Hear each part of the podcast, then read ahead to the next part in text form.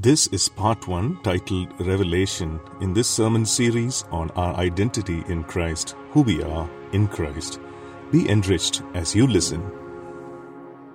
We're going to spend some time in God's Word together.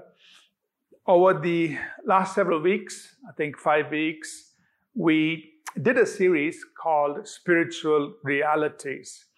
Uh, we did that intentionally uh, to awaken our understanding to the unseen realm, uh, the spiritual realm, and understand some of the dynamics of how the spiritual and the natural interact or interplay, and our part in seeing or engaging in both these realms. So we spent some time uh, the last few weeks on those topics and themes.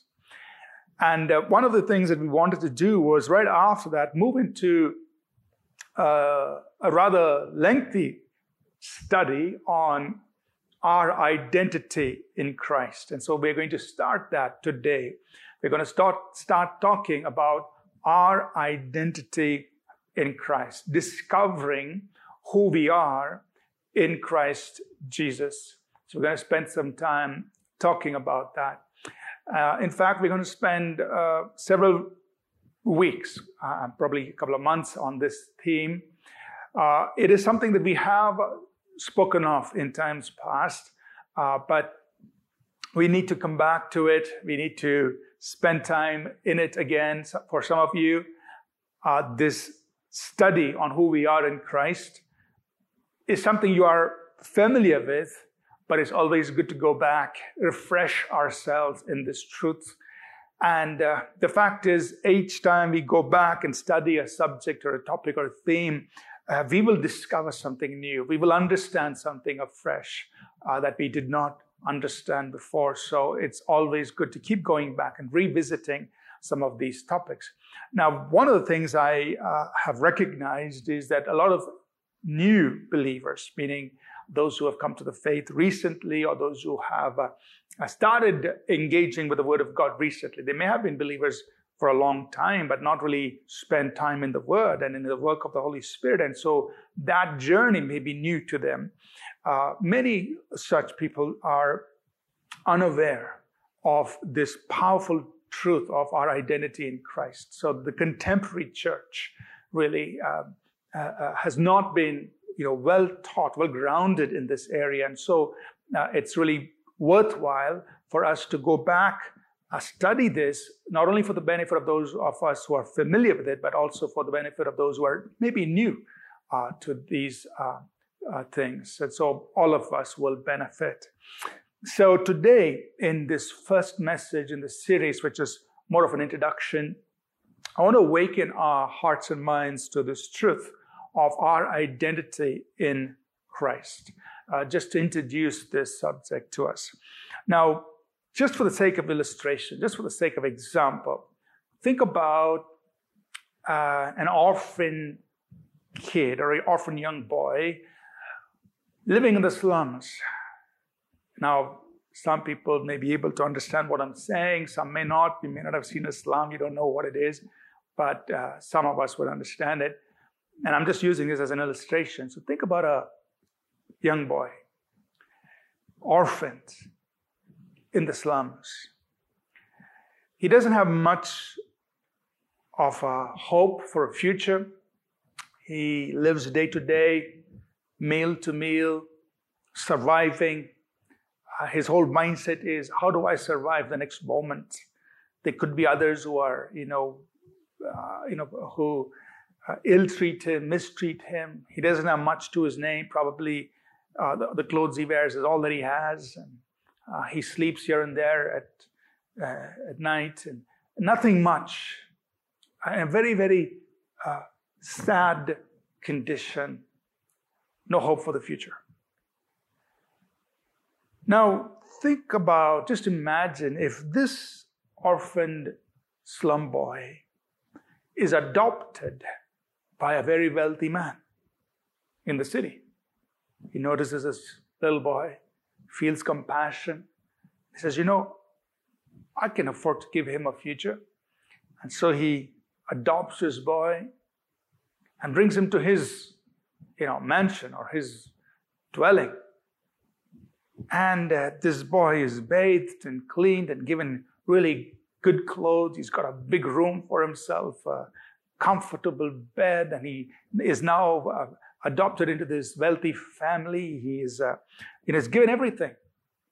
Uh, he can, you know, he can. Uh, there's plenty of food in this home. There are loving people all around him, and uh, he's part of this family.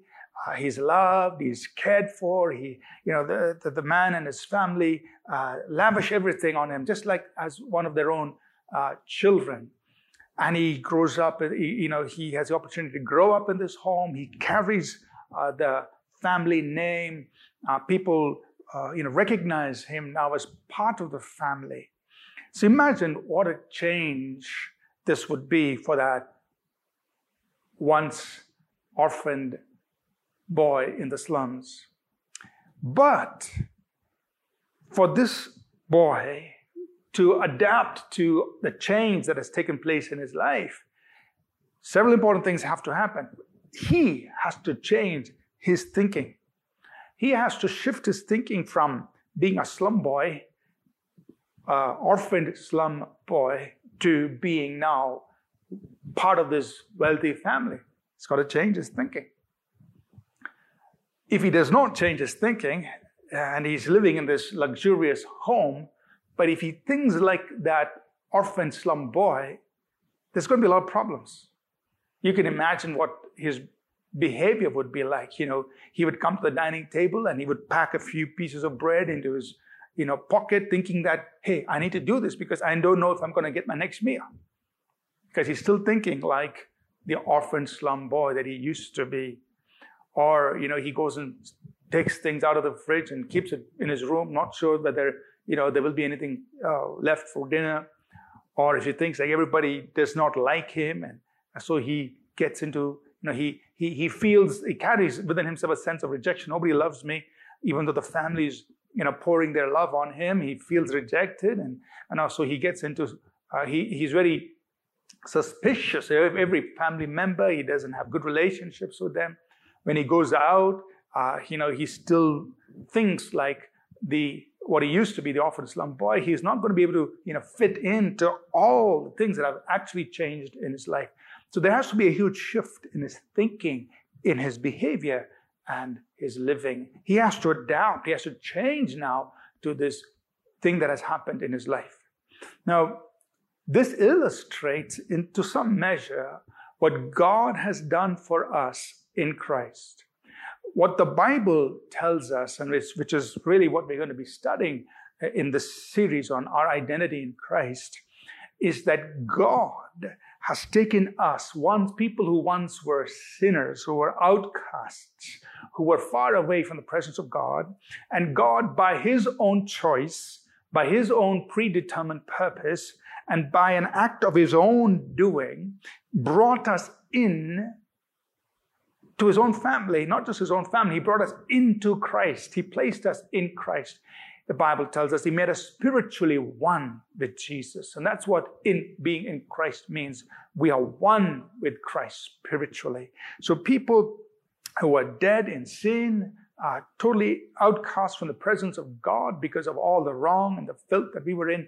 We're now cleansed, made clean, clothed with righteousness, and placed in Christ. And so our whole, whole identity has been changed. Our identity is completely different. We are now in Christ. And He has lavished us with His grace and He has bestowed on us a rich inheritance. And He already has finished this work. And then He says, okay, I want you to live out of what I've done for you in Christ. Live out of your new identity. Enjoy your new inheritance that you have in Christ and live out of the grace that I've lavished on your life in Christ. Now, God did this for us the moment we were born again. The moment you said, Jesus, come into my life, forgive my sins, make me a child of God. The moment you put your faith in Jesus and trusted Him, God did this. He took you out from being that orphan slum boy and He brought you in to this beautiful, powerful place of being in Christ with a new identity, lavished with grace and a new inheritance bestowed on your life. But many believers, they are truly saved, they are born again, but they have almost no understanding or a very minimal understanding of what it means to be in Christ. And so the thinking has not changed. Uh, the way of life has not changed and the behavior has not changed. And so, although they have become true believers, they are believers in the Lord Jesus Christ, we are, many are not living out of the fullness of, of that place in Christ. You know, and uh, uh, it, it is very, it is very sad to see that.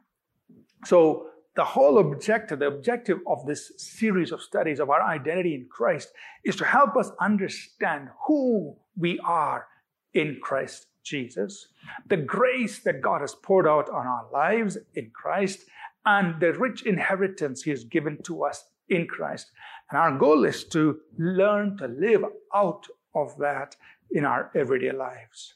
You know, and as we journey through uh, the weeks to come, this truth is going to transform. It's going to really change our lives. And let me just list out you know, some of the ways this truth is going to affect our lives. It will change our self image, how you see yourself. You and I, we will learn to look at ourselves out of our new identity in Christ. We'll learn to live out of the fact that we have been lavished with grace by God. We will learn to live out of the fact that we have a rich inheritance. We will, our self-image will change. We will learn to say that who we are in Christ is who we really are. Secondly, this truth will change the way we relate to God. I mean, when we understand that this is what God has done for us and He invites us to, you know, come freely into His presence, we will not approach God as, uh, you know, uh, somebody who's always trying to please Him or appease Him or, uh, you know, as, some, as though God is angry with us, but we will understand that we are accepted, we are loved, we are welcomed into the very presence of God. And so we can come freely into His presence. And the way we relate to God will totally change. Uh, thirdly, it'll, way, it'll change the way we face life's challenges and difficulties. When, when we, you know, when we face challenges and difficulties in life, which all of us will, we will learn to look at them from our place in Christ. We will learn to look at them as more than conquerors. We will learn to look at them knowing that God will cause us to triumph in Christ. We, uh, we will look at them not as victims, not as people who are going to be defeated, not as people who have without hope, but when we look at the challenges and the difficulties that we face in life, we will look at them with a very totally different perspective when we learn of our identity in Christ. It'll change our lifestyle. We will live as overcomers. We will overcome sin, our sinful patterns. We'll, uh, you know, we'll be transformed from inside out, and we will be more and more like Jesus Christ. It'll change the way we live. It'll also change the way we face demon, demonic powers and uh, Satan and his demons. Uh, we'll be fearless. We'll be bold. We will walk uh, with, with a sense of absolute mastery and dominion in the face of demonic powers. You know, so many believers are afraid of what the devil will do to them. But we need to understand the devil is more afraid of what we will do to him, really, when we know of our identity in Christ. We'll walk with a sense of mastery over Satan and his demons. It'll also change the way we relate to people. We will learn to look at people in a very different way, uh, the way we relate to them. We can walk in love. We can walk in compassion.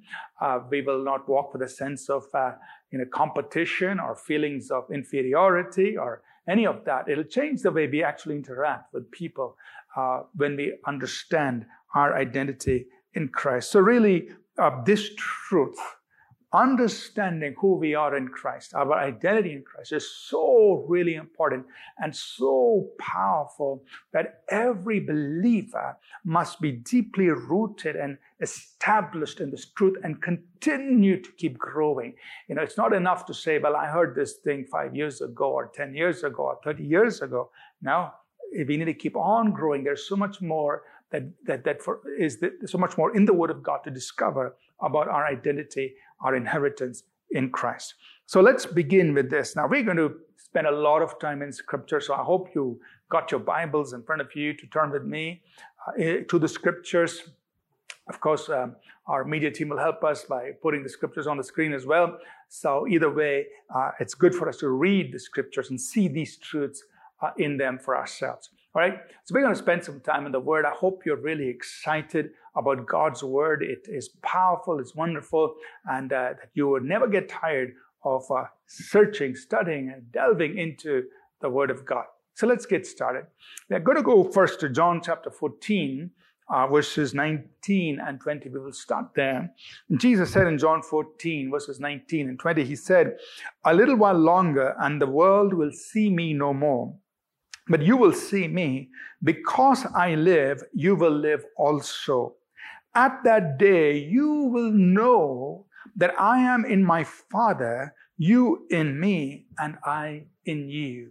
So, uh, John 14, 15 onwards, all of those chapters are towards the end of Jesus' earthly ministry and his time with his disciples. So, it's towards the latter part of that three and a half years that he had spent with his disciples. In fact, this is approaching the time when he was soon to be crucified. And in preparation for, you know, his departure, he tells his disciples, you see, I'm uh, in a little while and, you know, I'm going to be gone. You're not going to see me. But I want you to know, because I live, you will also live. He's telling them about his resurrection. He's going to rise up. And then in verse 30, he says, and in that day, so he's referring to a future time, a time after his resurrection. In that day, he says, you will know. That means you are going to receive a revelation of something. You will know what? That I am in my Father and you are in me and I am in you. So he says, You're going to receive a revelation post my resurrection. You're going to get an understanding of your union with me. I am in you and you are in me. He says that revelation is coming. And that's the revelation the Apostle Paul and the other apostles who wrote the New Testament scriptures bring out to us in the epistles. That we begin to understand the unveiling of this mystery, of this truth. Jesus said, In that day you will know, you're going to receive this revelation, that you are in me and I am in you. There's this wonderful union uh, and that's the revelation we're going to unveil. It has been rec- recorded for us in the writings of the apostles. In John 15, again, a very well known passage, verses 1 through 5, uh, Jesus used the picture of the vine and the branches to capture this same truth, which the disciples were going to come to understand in a little while from now. In John 15, verses 1 through 5, you know, and I'll just reference a few of these scriptures here in this passage. He said, I am the wine, my father is the husbandman. He said, You the branches. And then he explained to us that the branches would bear fruit. And the father, you know, prunes the branches so that we could bear more fruit. And uh, the father is glorified when we bear much fruit. But think of this picture that Jesus is communicating to us. He is the vine, we are a branch on the vine. That means we are connected to the vine spiritually. The analogy is in the natural, the picture is in the natural, the vine and the branches. But the reality of it is in the spiritual. In the spiritual realm, you are spiritually one with Jesus. You're connected to Him. His life is flowing in you. What's in the wine, uh, in the, the main trunk or the main stem of the vine is what is flowing in the branch. So his life, the life of his spirit, is what's flowing in you as a branch on the vine.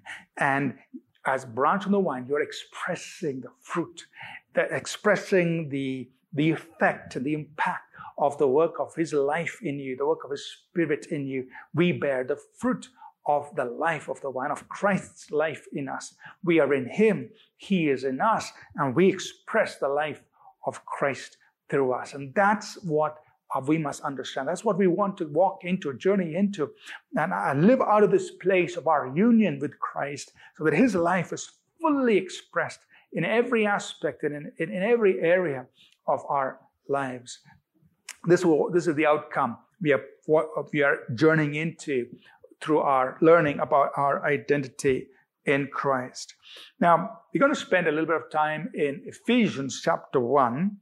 verses 1 through 14, and then we'll also pick up the latter part of that chapter. So we're going to spend some time in Ephesians 1 before we close.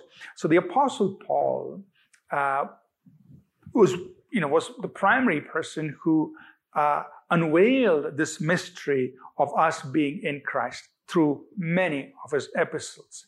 And we will spend a lot of time uh, journeying through the epistles. There are over 150 references in the epistles about who we are in Christ, uh, what we have in Him, through Him, and what all of that. So we're going to journey through all of these scriptures. But we want to start here in Ephesians chapter 1. I just want to highlight, and we're not going to study it in detail, but I want to highlight certain things the Apostle Paul mentions in this first chapter in Ephesians in relation to us being in Christ. So let's read the first 14 verses and I'll just comment on these. Let's read Ephesians 1, verses 1 through 14. Paul, an apostle of Jesus Christ by the will of God, to the saints who are in Ephesus and faithful in Christ Jesus. So, there in the very first verse is that phrase, in Christ Jesus. So, he's talking about, you know, all of us who are in Christ. So, he's talking to a certain people who are in union with Christ. It's to them he's addressing this letter, to those who are in Christ Jesus. It continues in verse 2 Grace be to you and peace from God our Father and the Lord Jesus Christ. Blessed be the God and Father of our Lord Jesus Christ, who has blessed us with every spiritual blessing in the heavenly places in Christ. Once again, just as He chose us in Him before the foundation of the world, that we should be holy and without blame before Him in love, having predestined us to adoption as sons by Jesus Christ to himself, according to the good pleasure of his will, to the praise of the glory of his grace, by which he made us accepted in the beloved. In him we have redemption through his blood, the forgiveness of sins according to the riches of his grace, which he made to abound towards us in all wisdom and prudence, having made known to us the mystery of his will, according to his good pleasure which he purposed in himself, that in the dispensation of the fullness of the times, he might gather together in one all things in Christ, both which are in heaven and which are on earth, in him. In him also we have obtained an inheritance, being predestined according to the purpose of him who works all things according to the counsel of his will, that we who first trusted in Christ should be to the praise of his glory. In him you also trusted, after you heard the word of truth, the gospel of your salvation, in whom also, having believed, you were sealed with the Holy Spirit of promise, who is the guarantee of our inheritance until the redemption of the purchased possession to the praise of his glory. Now we've read 14 verses. I want us to look at certain things. In this passage here, there are about 10 times that the Apostle Paul uses that phrase in Christ or a related phrase. Verse 1, he says, in Christ Jesus. Verse 3, in Christ. Verse 4, in him. Verse 6, he says, in the beloved. Verse 7, he says, in him. Again, in verse 10, he talks about being in Christ and in him. Verse 11, again, in him. Verse 13, in him and in whom. So several times, over and over again, in this one passage, in these 14 verses, at least 10 times, he keeps saying, in Christ, in Him, in whom. So he's talking about something, or all that he's talking about has to do of our life in Christ. The other thing I want to point out from this, these 14 verses, and if you will look at it very carefully, and I'll just mention this, is that in this passage, he uses 16 descriptors of the believer as they are in Christ, of the believers as they are in Christ. 16 descriptors. And this is what he refers to as believers. He says, because we are in him, because we are in Christ, because in whom uh, we have all this. Now, I'll just, I'll just run through these 16 descriptors. You know, he says, we are blessed, we are chosen, we are holy, we are blameless, we are covered in love, we are predestined for his purposes, we are adopted as children. We are people for his praise. We are accepted in the beloved. We are redeemed. We are forgiven. We are recipients of abounding grace. We are gathered as one. We are given inheritance. We are sealed with the Holy Spirit. We are purchased possession. 16 different descriptors. This is who you are in Christ. This is what's happened to you in Christ. So this is beautiful, it's powerful. And we're going to come back and look at several of these things in depth. And what does that mean? Because all these are descriptors of our identity in Christ. And what I want to point out is this. He says there in verse 4, He chose us in Him before the foundation of the world. Before the foundation of the world, even before the world began, He says, God decided all of this. That means even before creation, God decided to have a people who would be in Christ and He would bless them with all of this. He would lavish His grace, and this is what He would make them to be. And this is the inheritance He would give to them. He says, He chose us in Him before the foundation of the world. This was a work that was determined by God even before the beginning of time. Another important thing to highlight from here, this passage, is that in these 14 verses, repeatedly he uses the past tense, meaning this is a finished work. This is not something God is planning to do out in the future. He says this is something God has already done. Let me read out some of this, you know, how he uses the past tense. In verse 3, he says, Who has blessed us? Already done. Verse 4, He chose us. I mean, it's already done in Him. Verse 5, He has predestined us to be adopted. Already done. Verse 6, He has accepted us in the beloved. Verse 7, we have redemption, present tense. Verse 11, we have obtained an inheritance. Verse 13, we were sealed with the Holy Spirit. So look at all of this. It's all work that has already been done. It is a finished work. So God's word says it's already done.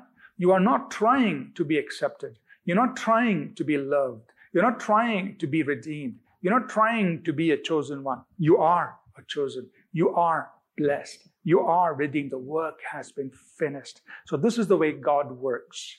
God finishes the work he completes the work for us and then He invites us to live out of that finished work. He says, I have chosen you, live as somebody is chosen. I have blessed you, live as somebody who's blessed. I have redeemed you, live as somebody who's redeemed. I have sanctified you, live as somebody who is sanctified. So God completes the work for us in Christ. He gives it to us and then He says, live out of that. Now, in the same passage, what Paul says is this in Ephesians 1, verses 9 and 10. He says that God made known to us the mystery of his will. And he, something that he purposed in himself. And then he says that he would, you know, the part of this mystery is to gather everything, everyone in Christ. So what Paul is telling us is, he mentions this here and he talks about it elsewhere as well, that this was a mystery. It was something that was hidden. And of course, the mystery is the person of Christ himself and all that God would do through the person of Christ. One of the things God would do through the person of Christ is that he would gather all in Christ. So being in Christ, coming into Christ is part of this wonderful mystery which God has unveiled to us, which God has revealed to us. So, he, you know, in Ephesians 3, and verse 7, he says that this mystery which has been revealed, that, that uh, the Gentiles will be partakers of his promise in Christ. Even Gentiles would be brought into this promise in Christ. So this promise of being in Christ, this being in Christ, is a mystery that God has unveiled for us. And so when we read the next verses 15 to 23, Ephesians 1, verses 15 to 23, in view of, of this powerful mystery that has been revealed of us being in Christ and, and our new identity, and Paul uses all these descriptors for a new identity. In Ephesians 1, verses 15 to 23, Paul says, I am praying for these Ephesian believers. Believers, I'm praying for you. And I'm praying, he says there in verse 17, that the Father of glory will give you the spirit of wisdom and revelation in the knowledge of Him. Verse 18, the eyes of your understanding being enlightened that you may know. So he's saying, you know what? Believers, I'm praying for you that God, by His Spirit, will open the eyes of your spiritual understanding so that you can come to know these things. That you may know Him, that you may know His purpose, that you may know the inheritance He's given you, and that you may know the power that's available for you. So He says, I want you to know these things. But to know these things, you need the spirit of wisdom and revelation, that is the Holy Spirit, to open the eyes of your understanding, to enlighten the eyes of your understanding. You know, we have mentioned this earlier that our spirit, a human spirit, has at least seven functions. Uh, we've mentioned these seven functions earlier. I'll just repeat them. The human spirit has the function of conscience, of knowing, of communion, of being a container, of identity, of action, and growth. These are different functions of the spirit. But notice, part of the function of the human spirit is to know, it is to receive knowledge, under spiritual understanding. So, our spiritual understanding, we must receive revelation of these truths. But what Paul is telling us is this that revelation is the result of perception and illumination. You know, so you imagine for us to see something, we need two things. We need good eyesight and we need light. We need illumination. So if you're in a dark room, a totally dark, pitch dark room, and there's zero illumination, you may have 20/20 vision, but you can't see anything. Why? There is no illumination. There's no light. Or you can flip this around. You could say you're in a room that's perfectly well lit, but your vision is blurred. You can't see things clearly. The problem is not that there's no illumination, eyesight is poor. For us to have spiritual understanding, revelation, we need perception, the ability to see, and we need illumination, the enlightening of the Holy Spirit. So our prayer is that as we journey through the scriptures, that God will open the eyes of our understanding, give us perception, ability to see, that our eyes will not be blurred or dull, but our eyes will be able to see. And there should be the illumination of the Holy Spirit. The Holy Spirit, the Spirit of wisdom and revelation, He must illuminate our eyes. So as we study the Word of God, that's what we need. That God will give us understanding so that we can receive revelation, which is spiritual understanding of these truths. And lastly, I want to close with this verse.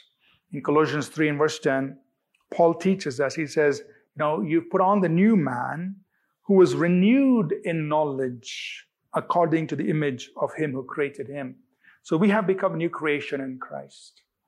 But this new man needs to be continuously renewed. Like the Passion Translation says, it is continually being renewed. This new man needs to continually grow in the knowledge of the one who has made him new. So the point I want to bear is on our hearts is this that this study, uh, uh, this is something we must continue to grow in our understanding, our revelation of our identity in Christ. And so our prayer must be as we journey through this study in the weeks to come, you, you and I must continue to pray, God, let the eyes of my understanding be enlightened by the spirit of wisdom and revelation, by the Holy Spirit, so that I will receive revelation. I, I will receive understanding, spiritual understanding of my identity in Christ, or what you have done for me in Christ, and show me how to live from that. You know, going back to that story or that illustration of the orphan slum boy, if that orphan slum boy who's now brought into this wealthy family does not change his thinking, does not change his behavior, does not change his lifestyle, you know what? All that has been given to him will not matter much for him. He will still be living at a very low level, even though he has everything given to him. Sad to say, many believers who don't have this revelation live like that, journey through life like that, and therefore the world doesn't see what God has really done. The world doesn't get to see what a great work God has done for us in Christ. But if, if the world sees it, you know what? They will come running to Jesus. They'll say, We want what you have because that is something nothing in this world can give us. So I challenge you and me as believers, you know, we've got to receive revelation of our identity in Christ and live out of that so that the world can see what an amazing work God has done for us and it will draw them. You know, the seed is in the fruit. We are branches on the vine, we bear fruit. The seed is in the fruit. The ability to reproduce, to multiply, is in the fruit. You and I bear the fruits. The fruit we bear will cause the multiplication of the kingdom of God. So if we want to see the kingdom of God multiplied, we've got to have fruit in our lives. And when that fruit is born we bear the fruit of Christ's life in us, God's kingdom will be multiplied because in the fruit is a seed for multiplication. That's why this truth is so important. We're going to let the worship team, you know, lead us in a time of worship.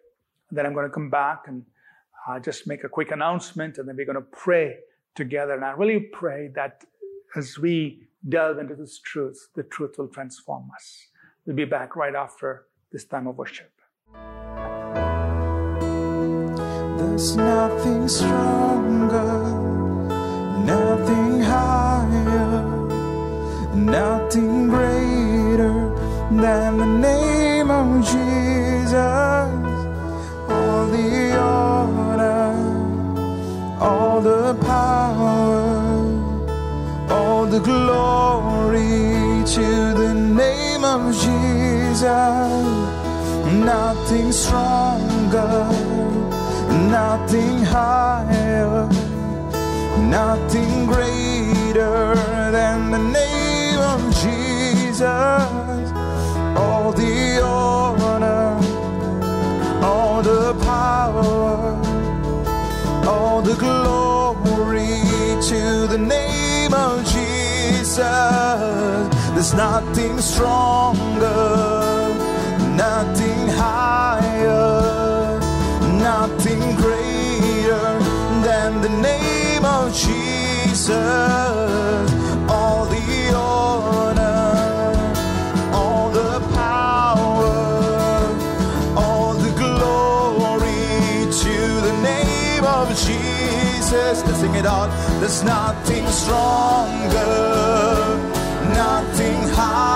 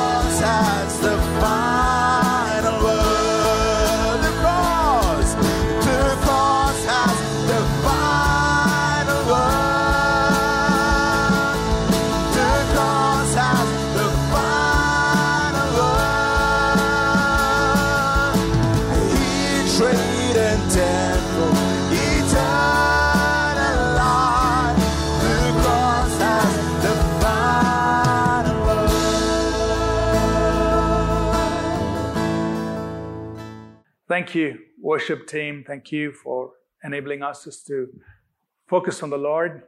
I want to quick make a quick announcement before we get into this time of prayer. Uh, we our Bible college is ready to resume our fall semester.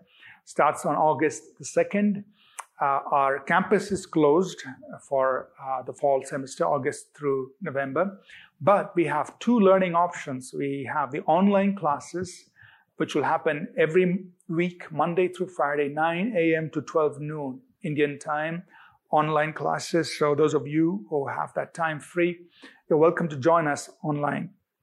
Or we also have the e-learning option, which means you can learn at a time other than the morning. You can learn at whatever time you're convenient to you. So our e-learning portal is also live. All 24 courses being offered in the fall semester are also available through our e-learning portal. So I want to encourage you. You can take one or more of the 24 courses, uh, you, or you can take a full semester load, which is eight courses, uh, and study uh, in the Bible College. And uh, it's not just to get a certificate. I mean, of course, it's useful. The certificate is useful uh, if you want to show it to people. But more importantly, it's the spiritual truth that is imparted and the equipping that you receive by going through a very systematic, a methodical way of studying the Word of God and different themes and subjects on the Word of God. So I want to encourage you uh, enroll in the Bible College. Either do the online classes, morning 9 to 12, or in the e-learning portal, study at your own time in the nights or the weekends, or whenever it's comfortable for you. Study, do one or more courses. Uh, if you want, you can work towards a certificate at your pace and be equipped, most importantly, to be effective for the kingdom of God. So go to apcbiblecollege.org, enroll. You're welcome. Everybody's welcome. Uh, we already have, uh, at the time that I'm speaking now, we already have 300 students from 40 countries, uh, you know, enrolled in the foundations course. Um, and I'm, I'm, sure that, you know, for the fall, we'll have a lot more students coming in. So be a part of this, uh, get equipped and live effective, powerful lives for the kingdom of God. Let's take a time, a moment to pray. And as I pray, I want you to invite God to work in your life. You see, the truth that is proclaimed becomes a mold into which your life is being conformed, which your life is being transformed. Paul writes about this in Romans 6. He says that you were molded by the truth that you heard.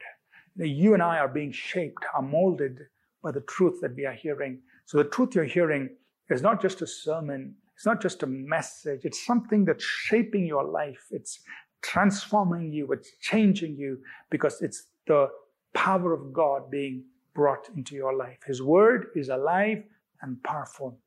We want to pray that areas that need change, that areas that need to be shaped and molded in our lives will be molded even as we continue to hear the truth and open up to the work and ministry of the Holy Spirit. Let's pray together. And I want you to be expectant for God to heal you, for God to deliver you, for chains to be broken, for people to be released from oppression, things that are affecting you in your body, in your mind. Expect that to happen in these moments as we pray. Let's pray together. Father, we thank you that your word is truth, that your word is power. Lord, that where your word is spoken, the Holy Spirit moves uh, in order to confirm the word. Lord, we thank you for the truth we've heard about our identity in Christ. And today I pray that as people listen, God, there will be things that change in the lives of people. I pray right now that chains will be broken. God, chains of rejection that have crippled people, uh, chains of a poor self image, uh, people who think that they are not worth anything. God, that, that those chains will be broken and they will realize, revelation will come, the illumination of the Holy Spirit will come, letting them know that they are worth something, they are worth everything in the eyes of God, that they are precious, they are chosen, they are accepted, they are, uh, they are redeemed, they are the blessed of God. Father, I pray that there, be a transformation taking place in the lives of people. Father, we pray that chains will be broken of the lives of people. And also in the authority of Jesus' name, I come against every work of the enemy, every bondage to sin, every oppression of sickness and disease and torment. I rebuke it in Jesus' name. Every disturbance in the minds, the bodies. I rebuke it in Jesus' name. Let there be healing.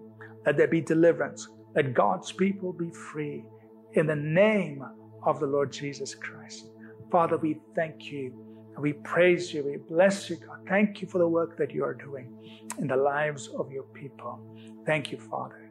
In Jesus' name, amen. Amen. Amen. Thank you so much for being with us on the service today. We'd love to hear from you.